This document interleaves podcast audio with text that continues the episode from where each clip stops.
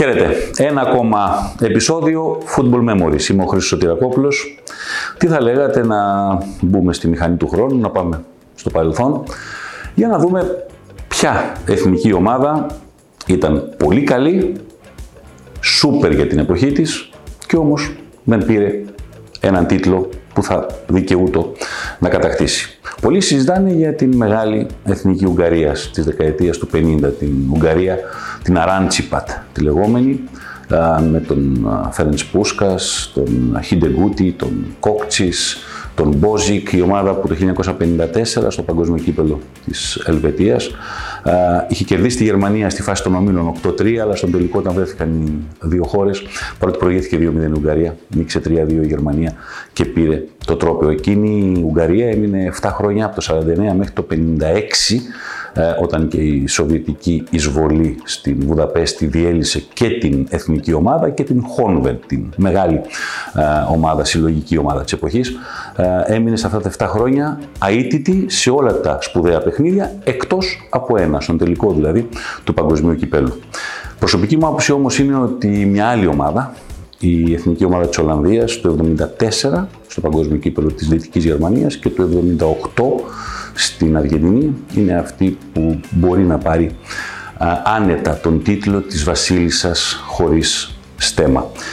Η Εθνική των Οράνιε, μια Ολλανδία με τον Ρίνους Μίχελς στον πάγκο, τον άνθρωπο που δημιούργησε τον μεγάλο Άγιαξ, τον Γιώχαν Κρόιφ ως μαέστρο, βασισμένη στις δύο ομάδες που είχαν πάρει τα κύπελα Ευρώπης τα προηγούμενα χρόνια.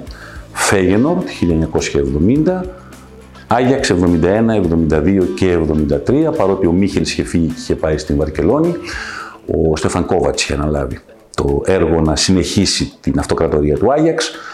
Ήταν μια εθνική ομάδα γεμάτη ταλέντο, με ποδοσφαιριστές που έπαιζαν σε διάφορες θέσεις, δεν καταλάβαινες μερικές φορές αν οι ακραίοι back έχουν γίνει extreme, δεν καταλάβαινες Ποιος παίζει center for, ε, έπαιζε ο Ρεπ στην εθνική ομάδα, στον Άγιαξ πολλές φορές έπαιζε ένα ψεύτικο εννιάρι, ο Ιώχαν Κρόιφ. Υπήρχε μια λογική της ευθείας στην άμυνα, παρότι υπήρχαν λίμπερο και στον Άγιαξ και στη Φέγενορ. Υπήρχε ένας ποδοσφαιριστής, ο Αριχάν, πολύ πλήρης, πολύ πληθωρικός. Φανταστείτε ότι έπαιξε στην καριέρα του σχεδόν όλες τις θέσεις. Στην εθνική ομάδα έπαιζε λίμπερο, γιατί ο λίμπερο του Άγιαξ, ο Χορστ Μπλάνκενμπουργκ ήταν Γερμανός. Ο Μπλάνκενμπουργκ έπαιξε μόνο μία φορά στην εθνική ομάδα της Δυτικής Γερμανίας, διότι στην ίδια θέση την ίδια εποχή έπαιζε ο Μπεκενμπάουερ.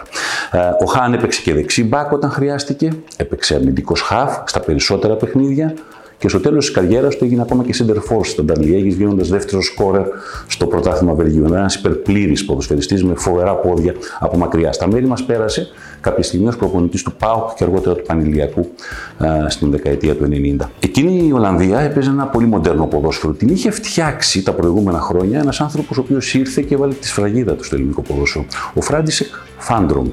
Ήταν Τσεχοσλοβάκος, προπονητής παλιά της εθνικής Τσεχοσλοβακίας, φυγάς μετά στο δυτικό μπλοκ από το Ανατολικό και πολιτογραφήθηκε Ολλανδός, του δόθηκε η εθνική ομάδα στα προκριματικά από το 1970 μέχρι το 1974, την είχε στα χέρια του.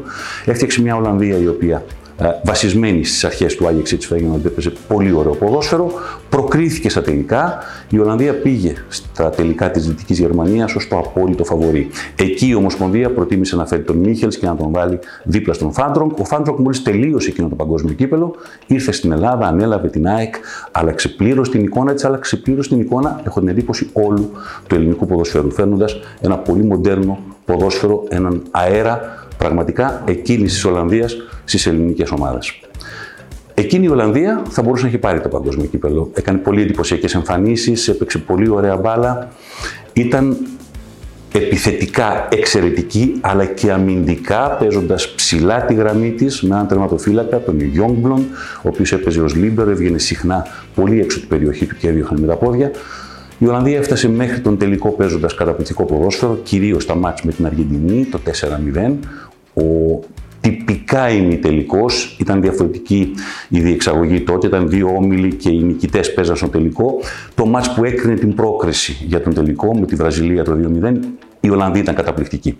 Στον τελικό, απέναντι στη Δυτική Γερμανία, που ήταν βασισμένη στην Bayern και στην Gladbach, επίσης τρομερές ομάδες για την εποχή, από το πρωτάθλημα της Bundesliga, οι Ολλανδοί προηγήθηκαν στο πρώτο λεπτό με πέναλτι του Νέσκενς. Ποτέ στο παρελθόν δεν είχε δοθεί πέναλτι σε τελικό παγκοσμίου κυπέλου. Ο Άγγλος ο διαιτητής, ο Τέιλορ, το έδωσε αμέσως. Και οι Γερμανοί πήγαν στη σέντρα για να κάνουν σέντρα, ενώ δεν είχαν ακουμπήσει την μπάλα μέχρι εκείνη τη στιγμή στο παιχνίδι. Όμως, όπως οι ίδιοι οι Ολλανδοί ποδοσφαιριστές παραδέχονται, μετά τους βγήκε μια αλαζονία στον αγωνιστικό χώρο. Πίστεψαν ότι το μάτι είχε τελειώσει και θα κερδίσουν και εύκολα μάλιστα τους Γερμανούς. Αυτό δεν συμβαίνει ποτέ εύκολα όταν απέναντί σου είναι αυτή η εθνική ομάδα της Γερμανίας. Ο Μπράιτνερ ισοφάρισε με πέναλτι και ήρθε ένα γκολ του Γκέρτ Μίλλερ λίγο πριν βγει το ημίχρονο για να βάλει τη Γερμανία μπροστά, φέρνοντα τούμπα τα πράγματα στον τελικό του Μονάχου στις 7 Ιουλίου του 1974.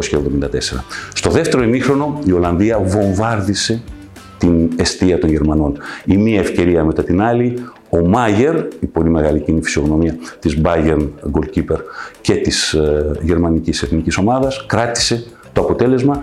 Η Δυτική Γερμανία νίκησε 2-1 και 20 χρόνια μετά το θρίαμβο της Βέρνης επί των Ούγγρων, οι Γερμανοί ήταν και πάλι παγκόσμιοι πρωταθλητές. Οι Ολλανδοί έμειναν χωρίς τίτλο, τέσσερα χρόνια αργότερα πήγαν στην Αργεντινή. 78. Προπονητής ο Χάπελ, Αυστριακός, ο άνθρωπος που οδηγεί στη Φέγενορ το 1970 στον πρώτο τίτλο των Ολλανδών στο κύπελο πρωταθλητριών. Έτσι λοιπόν οι Ολλανδοί πήγαν σε δύο μεγάλες διοργανώσεις με τις δύο εμβληματικές προπονητικές φυσιογνωμίες του ποδοσφαίρου της εκείνης εποχής. Τον Ολλανδό Μίχελ το 1974 και τον Αυστριακό Χάπελ το 1978. Το 1978 δεν πήγε ο Κρόιφ, για πολλούς και για διάφορους λόγους. Πρωταγωνιστής ήταν ο Ρόμπι Ρέζεμπρινγκ, μια πολύ μεγάλη φυσιογνωμία, είχε τα πάντα ποδοσφαιρικά, με εξαίρεση την ποδοσφαιρική αυτοπεποίθηση, υπερχιλίζουσα προσωπικότητα του Κρόιφ. Η Ολλανδία έφτασε μέχρι τον τελικό, δεν έκανε τρομερές εμφανίσεις, δεν έκανε την εικόνα την αγωνιστική που είχε το 1974, παρόλα αυτά σε κάποια παιχνίδια όπως το 5-1 επί της Αυστρίας, στον ημιτελικό, πάλι τύπηση ημιτελικό, το μάτς που έβγαλε τον φιναλίστ απέναντι στην Ιταλία. Οι Ιταλοί προηγήθηκαν 1-0, οι Ολλανδοί νίκησαν 2-1 με δύο πολύ ωραία σουτ μακρινά, το δεύτερο του Χάαν. Και στον τελικό απέναντι στην γηπεδούχο Αργεντινή, ε, με το γήπεδο να κοχλάζει. Οι Αργεντίνοι προηγήθηκαν με τον Κέμπες, οι Ολλανδοί ισοφάρισαν με τον Ντικ Νανίνγκα 10 λεπτά πριν τελειώσει το ματς, στέλνοντας το παιχνίδι ε, στο 1-1 και στις καθυστερήσεις του ματς ο Ρόμπι Ρένσενμπρινκ από πλάγια θέση με ένα σουτ, η μπαλά πήγε στο δοκάρι παραλίγο να δώσει τον τίτλο στην Ολλανδία. Το μάτς πήγε στην παράταση, η Ολλανδία δεν άντεξε την πίεση των Αργεντίνων. Ένα γκολ ακόμα από τον Μάριο Κέμπες, ένα από τον Ντανιέλ Μπερτόνι. Η Αργεντινή νίκησε 3-1 και πήρε το πρώτο παγκόσμιο κύπελο της ιστορίας της, αφήνοντας και πάλι την Ολλανδία με άδεια χέρια. Μια Ολλανδία που είχε να σκέφτεται τι θα είχε συμβεί αν η μπάλα στο πλασέ του Ρέζεμπρινγκ πήγαινε στα δίχτυα. Η Ολλανδία το 1974 και το 1978 έμεινε χωρίς τίτλο. Η ιστορία της χρώσταγε κάτι. 1988 στο Euro, το γκολ του Φαμπάστεν, το απίστευτο εκείνο στο τέρμα του Ντασάεφ, η κεφαλιά του Γκούλιτ τους έδωσε ένα κύπελο στο ίδιο γήπεδο που είχαν χάσει το 1974 το τελικό, στο Ολυμπιακό Στάδιο του Μονάχου, με τον Μίχελ στον πάγκο, στη μεγάλη φουρνιά εκείνη του Φαμπάστεν, του Γκούλιτ, του Ράικαρντ, του Κούμαν, του Φάνεμπουργκ, του Φαμπρόκελεν. Μια πολύ σπουδαία Ολλανδία που κατάφερε τουλάχιστον να πάρει έναν μεγάλο τίτλο. Όμως αυτό δεν αλλάζει το γεγονός ότι στη δεκαετία του 70 έμεινε βασίλισσα χωρίς θέμα σε δύο παγκόσμια κύπελα.